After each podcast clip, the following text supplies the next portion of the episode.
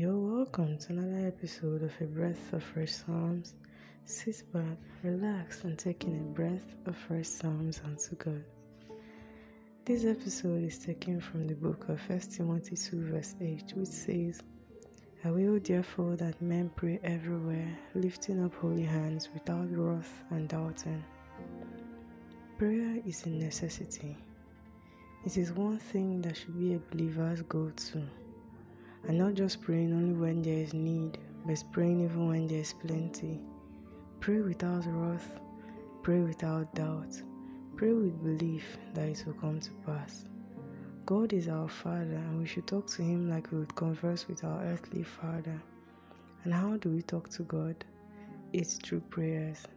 Let's not make prayer something that we just need to do when we have need or have to do when we are in trouble.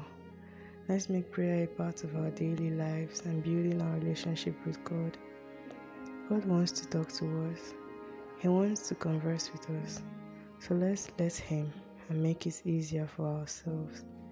Amen.